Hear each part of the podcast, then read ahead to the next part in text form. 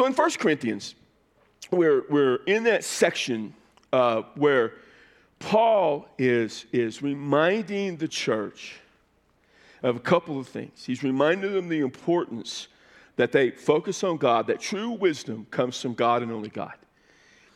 But remember, the church is splitting apart. They're, they're fracturing because they're taking up sides. And, and, and, people have all sorts of guesses about what's going on, and you can read a dozen books and get kind of a dozen different variances. But fundamentally, some in the church think they are better Christians than others. That's what it boils down to. And in the process, they think that they can live their Christian life in a different way. And, and, and so there's criticism and there's doing certain things that's just split the church apart. And, and then also, some of them are taking sides as to who they follow. Some follow, you know, Paul started the church, but Apollos came in. Apollos a great preacher, and they side with him. Some go to Peter, some say we just do Christ. But in all of that, Paul comes under a lot of criticism. In Second Corinthians, if you read Second Corinthians at some point down the line, you'll really see that. So Paul is doing what only Paul can do. He is, he is using a variety of techniques and arguments to help them see truth and to draw them into the understanding that they're ultimately followers of Christ. And oh, by the way, they are followers of Christ and, and they should be unified, and he's fine with them loving Apollos and loving Peter, but he's still an apostle and he actually founded the church, and everything he's taught them is correct, and they still need to listen to him kind of along the way. And so we kind of left off with him talking about last week foundations and building and and, you know, be attested by fire. And in verse 16, we left off here, really important part. And this is easy to confuse. He said, Do you not know that you are a temple of God and that the Spirit of God dwells in you? 1 Corinthians 3 16. So, here, who is he talking to when he says you are a temple? Now, he, is talking to the church collectively. I know there are other places where we, our body is a temple, and I got that. This is not connected with that. There are a couple of different words for temple. One word for temple speaks of the whole temple precinct. It'd be, it'd be like we talk about the whole church grounds. It's come on up to the church. Now, putting aside that church means people, if we say come on up to the church, we mean the whole thing. But this particular building, and I mean this particular room is our worship center. It is, it is, and so some people might say, I'm going to go to church now. Sometimes we'll say, hey, y'all, get out of the commons and come to church. And, and that means to come in here. We use the same word, but the two different meanings. In the temple, there was the sanctuary. The word used for temple here is that word for idea of sanctuary. It's the place where they worship. In other words, you people, in many ways, Paul was saying, you, you're where God dwells. That sanctuary represented the place where they met God. He's saying, God is with you. And you, you, you're the church. And so he says, You're the temple. The Spirit of God dwells in you. Now, the Holy Spirit dwells within me, but he dwells with all of us. Oftentimes, when, when I preach and I pray in my invitation, I'll say in the name of Christ and by the power of the Holy Spirit. Because I believe not only is the Holy Spirit in me and in those who are followers, but He is here as all of us collectively. Not just in us, but among us. And so I pray by that power that the Holy Spirit would work in the lives of people and touch their life. So you have the Spirit. He says, and this, this is so key in verse 17. And, and by the way, this is so important today because what I'm about to share with you not only applies to coming into a church and, and, and kind of splitting it apart, but it applies to coming to a church as a pastor and leading the church astray doctrinally or leading the church astray in the understanding of Scripture and, and God. He says in verse 17, any, if, if any man, and he's not saying it happens, but it could, destroys the temple of God, that is you, the church. Oh, listen, to, God will destroy him for the temple of God is holy, and that is what you are. God's temple is holy. Now, now, obviously, with Christianity, and we understand that temple changed and all that, but the point is because God is there, so it makes it holy. It's not holy for any reason God is there, and God is with you. So if you destroy the church, God will destroy you. The word destroy, there's some debate. Does that mean they're destroyed eternally? They're lost? Some, some scholars think that. Some say, well, it could, it could mean it's just It could simply be destroyed in connection to the damage they have done, so that if they're a follower of Christ, maybe their reputation, maybe their ministry is destroyed, something like that. I'm not exactly sure. The word for destruction tends to have the idea of you know just being wiped out. But in the argument, Paul could be alluding to the fact that there are still some who are believers that do so much damage to the church. And I've known pastors and others who have really hurt the church and have, you know, their ministry's been shot, their reputation's been shot, and no one trusts them anymore, but they're still believers. The key to all this simply is you don't want to be the person who causes harm or conflict to a group of people who function as a local church. My, I jokingly say that my great, it's not jokingly but I say my greatest fear is that I mess this up. My greatest fear always, as pastor, it has been, is that I do something to damage the church I serve. That is my fear. When I was in Laredo, nine wonderful years, and I spent 20 years in ministry at that point. But a situation arose in the church, and, and, and I didn't do anything wrong or immoral or unethical, but, but I realized I, I, my pride had gotten in the way. And I understood I, that, that church had split before I got there. I, you know, brought it back into my ministry. My daughter was about to enter high school. I needed to worry about her. At the high schools there were really in bad shape. I needed to get her education. So I stepped away. And I stepped away and I told them, I don't see a way for me to make a decision if I stay, that won't hurt the church. But if I walk away, y'all can be okay. And they were okay. They called a guy, came in, they finished the relocation, everything was fine. And I, I did that, and it was painful for me and, and to spend a, that brief period of time without a church. And I got one, you know, I did a lot of, I did a lot of ministry stuff, preached a lot of places, did interim work and all that. But, it, uh, but I understood the danger was that I was going to hurt that church. And I never wanted to hurt that church. And the idea of facing God, knowing that my arrogance and my pride got in the way, and I would have stayed thinking I could fix something I couldn't fix.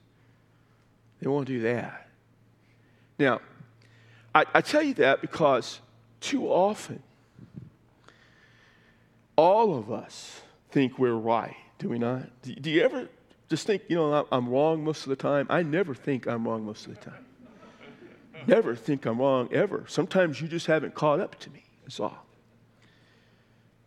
But our arrogance and our pride and our selfishness, it's not just on the pastor, it's on people's part, can hurt a church. One of my primary responsibilities as your pastor is to protect you and keep you from being hurt by outside forces or internal forces. Sometimes act on that rather quickly and decisively because I have to to protect the church. And so I say that to you because we need to always understand you don't want to be that person who hurts the local church. You, you don't want to be that person under any circumstances. Paul's warning you. Don't be that guy or gal. That no man, verse 18 says this, deceive himself. If any man among you thinks that he is wise in this age, he must become foolish, so he may become wise. That old argument about wisdom. Remember, they all thought, some of them thought they were really wise.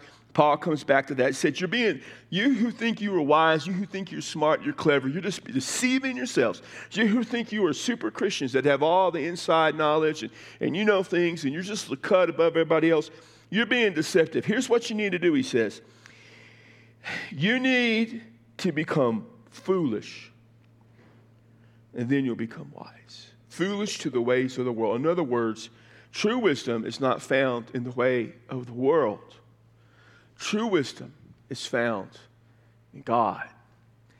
Better to be thought a fool by the world, but wise in the sight of the Lord if you seek earthly wisdom, if you utilize earthly wisdom, you're foolish. So, those pastors, those churches who think that by adopting the philosophy, the orientations, the mindset of the culture as a way to reach the culture, thinking they're wise by doing that, are fools.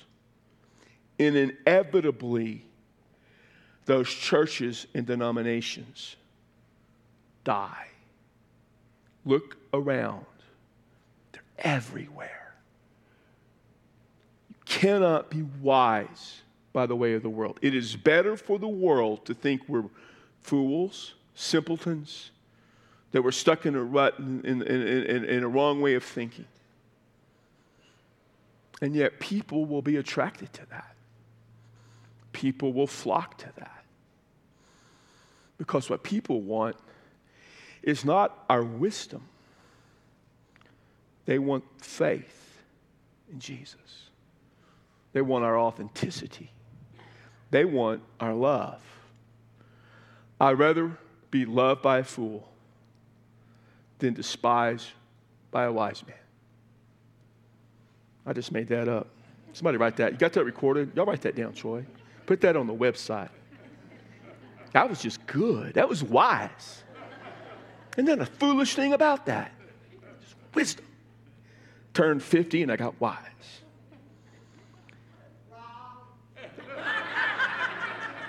That was foolish. I turned, I got wise 10 years ago, Mike. I didn't say it just happened. I got wise 10 years ago. Speaking of half wise there. Come on. Verse 19, for the wisdom of this world, notice, is foolishness before God. We've already seen this earlier. He's repeating it is written, quoting Job, and then he's quoting uh, Psalm 94. He is the one who catches the wise and the craftiness. Isn't that great about Job? He catches those who think they're wise. He traps them like someone getting caught in their own snare. And again, the Lord knows the reasons of the wise. They are useless. Oh man, you just can't outwise God. So then, let no one boast in men. He says, All things belong to you. What he's saying is this all things belong to you means all of us are serving you. Our task is to serve you. So why, why are you boasting? Why are you saying, I follow Paul, I follow Apollos? We're not collecting followers, we're serving you. So whether Paul or Apollos or Cephas or the world of life or, or, or death, or things present or things to come, these belong to you, and you belong to Christ, and Christ belongs to God. So here is God who is sent Christ. Now, realize Christ and God are, are, you know, equal in terms of eternal aspects, but when Christ became human, he, he, he, took, he took on the nature of man, emptied himself of the righteous privileges of deity. And so, in a human condition, he is subordinate to God. He belongs to God. We belong to Christ. We give our life to Christ. And Paul says, We belong to you. So, when you, when you take the understanding that Jesus tells us in John 13 that you serve one another. And then he says you love one another. We are to love and serve. We belong to each other. I, as the pastor of the church, I don't have a following. My task is not for you to follow me. My task is to serve you. I serve you as pastor. I serve you by preaching, and yes, I serve you by leading, but in leading, I am still serving you. One of the great metaphors in Scripture of a pastor is the shepherd. David, the Lord is my shepherd. God is the shepherd. What do shepherds do? They're there for the best interest of the sheep. They protect the sheep from the wolves and other dangers. They lead the sheep to pasture and water and then to bed. They always serve the sheep, even and leading. I am not your authority. I am not the one who's in charge of you. I am the one who serves you. And you serve me, and we serve each other. And churches that are bickering and fighting are not serving, they're trying to control. I cannot tell you the number of times I've had people try to leverage me personally or leverage me in a business meeting or leverage someone else. They try to pull some worldly stunt thinking that's cute. And when the church is where God wants it to be, it never works because the people reject that. You never want the worldly ways to lead or guide your church. You want the Holy Spirit using people who serve you. always. So Paul is reminding them of the danger of these divisions. And then chapter 4, I'm going to go through verse 7 and 9. He's really talking now about him and Apollos. And Paul loved Apollos. I mean, Paul, Paul thought the world of Apollos. You just read throughout the passages dealing with Apollos. Apollos was this gifted speaker, but he, he, he was eloquent, but he had a lot to learn. In fact, Priscilla and Aquila had to take him under their wing and teach him. Paul loved Apollos. He said, Let a man regard us, to think about us in this manner. He says two things as servants of Christ and stewards of the mysteries of God. The mysteries of God are that which God reveals. So he says two things as servants and stewards. The word servant kind of has the idea of one who comes alongside as an attache. Uh, uh, if, if you were in the military, a, a, a high ranking officer might have an aide. A surgeon might have someone assist him in surgery. Um, a lawyer might have a paralegal someone to come alongside. We're servants. And, then the word steward comes from the idea of a household manager. Uh, wealthy people might uh, take their slaves and, and, and put them in high regard and have them oversee the house. Joseph did that in Potiphar. Remember, Joseph was Potiphar's slave, but he ran Potiphar's house. He said, Here's what we are. Look at us this way. We're servants of Christ. We come along, we're serving Christ and then we're household stewards of his mystery. So, serving Christ, but stewards and servants of the church also. That's what we do. He said, in this case, moreover, it is required of stewards that they be found trustworthy or, or faithful. Faithful. To be faithful. Now, we put a lot of emphasis on faithful, but faithful does not mean it's okay to fail okay? I've heard people, I know people who didn't do a very good job say, yeah, but they're faithful. Uh, well, okay, but, being faithfully bad isn't the solution. I've seen this, and I know Mike has seen this so much The people who sing.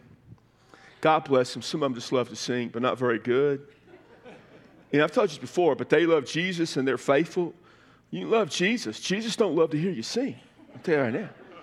Being faithful don't mean it's okay for you to sing solo. It may not be okay for you to sing at all. The best place for you to sing may be in another church. No, the best place for you to sing is just to yourself. God knows your heart. He's fine with that. I, have known people who've taught Sunday school classes. They're faithful, but, but they're not very good at it. And so the two people that show up are faithful also. And, and I'm not belittling, I'm just saying every person has a place where they can serve. Every one of you has a gift set, a skill set by God, right where you can serve and you be fantastic there. Our job is to help you get there. Maybe it's teaching, maybe it's singing, maybe it's Parking lot. You guys are the best. We love you guys. I'm sorry, when you caught a lot of flack over that toilet paper comment, y'all weren't here in the second service. I'm trying to build up the parking lot guys, and I look over and there's GT with the roll of toilet paper and saying, Why are the parking lot guys bringing toilet paper to church? And then he told me his wife made him do it, so he totally blamed you. But you know, everybody, every one of us, and we want to be faithful there. We want to do a good job. I want to be faithful when I preach. Part of being faithful means I spend a lot of time studying. Part of faithful means I spend a lot of time preparing. Part of being faithful means I spend a lot of time critiquing and being critiqued. Part of faithfulness is striving for excellence. And faithfulness always involves serving. Do you want to know why I want to do the absolute best, most excellent job I can in whatever I do? It's because I want to honor God and I want to serve you. And if I halfway it and I don't put in the full effort, I'm doing you a disservice. I'm cheating you and robbing you. And I'm not being a faithful servant. And I'm causing harm in the church. We should always strive to give the very best we have to God in whatever we do. That's why we talk about excellence a lot. It's not because we're trying to better everybody else, it's because serving one another and serving God is a privilege. And the ability, the opportunity to give the very best is a faithful steward.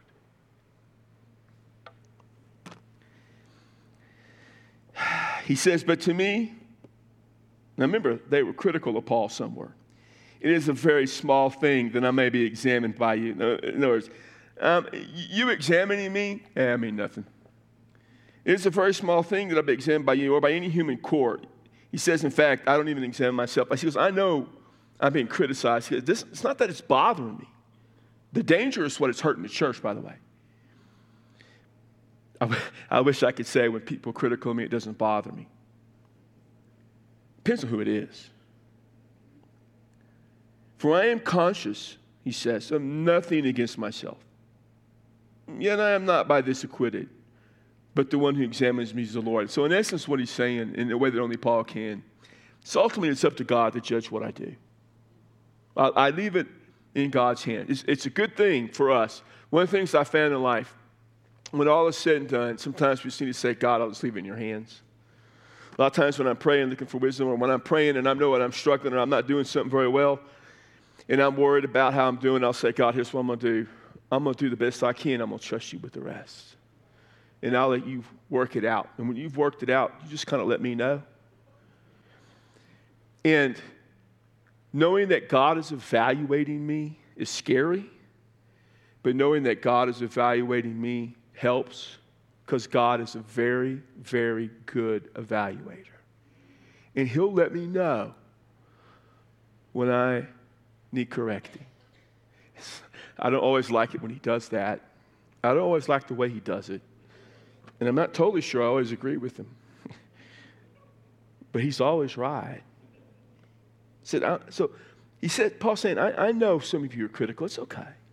You got no right to be, by the way. He'll deal, he'll deal with all of that. He says, but it's not affecting me. God's the one who judges. Therefore, verse 5, always know what the therefores are there for. Standard rule of preaching. Know what the therefore is there for. It's a cliche, it's a good one. Going back to what he has said. Do not go on passing judgment before the time. Quit judging everybody. But wait until the Lord comes, who will bring to light the things hidden in the darkness and disclose the motives of men's hearts. No one knows what's in our heart. God does. You can't judge someone's heart. And each man's praise will come to him from God. In other words, he's saying, in essence, you got to quit judging one another.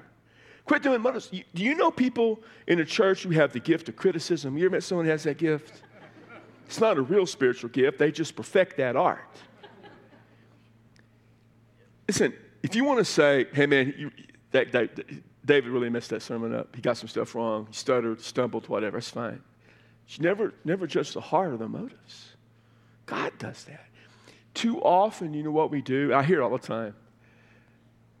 We think we know the reasoning and the motives behind people do what they do. Oh, they're just jealous. Oh, they're bitter oh, they're this or that way. And, and here's what we do we evaluate their soul and their character. It's probably not our place to do that. I can evaluate the end results okay. Yeah, they did a very good job with that. Maybe they're not the best person to be working in Awana.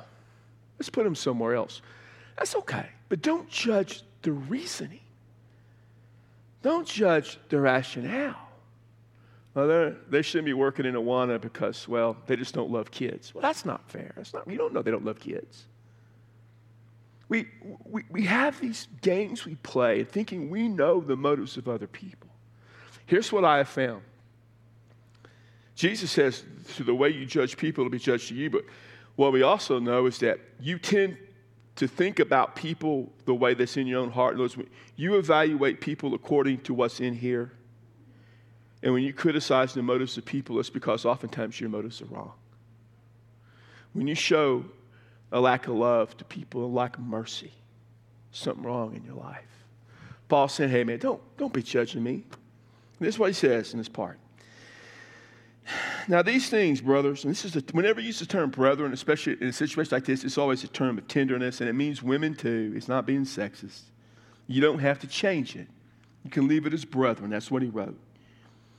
I have figuratively applied to myself and Apollos for your sakes. These things, I've done that. So that you may learn not to exceed what is written, so that no one of you will become arrogant on behalf of one against the other. He says, I wrote all these things. He said, I, I, gave you these things. I don't want you to exceed what is written. There's some controversy about what is written means. For our purposes, maybe we'll just say what is written tends to be written in Scripture, what you know from Scripture. So you'll quit being arrogant. Because ultimately, isn't it arrogant to think you're in a position to do what only God can do, which is judge and judge the motives of other people? That's a pretty lofty place to be. He says, So I, I, I give you these things. You're hurting the church. I want you to stop doing that. And you're, you're pitting me against Apollos and Peter. Stop doing that. You're just being arrogant. He says, verse 7, he asks three questions. For who regards you as superior? I, I, can say this from heart. Oftentimes, when someone's criticizing me or something, you probably do the same thing. Well, I'm like, well, what do they know? They're a moron, man. Why would I listen to them? Now, I'm being harsh. But when I'm being kind, I'm saying, why let their criticism get the best of me? They're in a, maybe they're in a tough place. Maybe life is difficult. Here's the other thing I don't want to do. If I let your criticism affect me, if you let my criticism affect you, I'm giving you ownership of my life. You don't own my life. Jesus owns my life. Now, I might want to listen to some good criticism. I get that. But I don't look at, I don't think of myself as superior to you.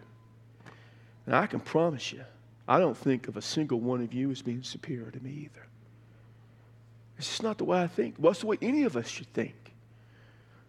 I look at some of you and I see your talent in some areas, and I don't have any of that talent or any of that ability or any of that compassion. But I also know that there are certain things about me that God has gifted me that, that I do okay in. So I'm not going to let your opinion of me affect me, in part because it's not fair to other people.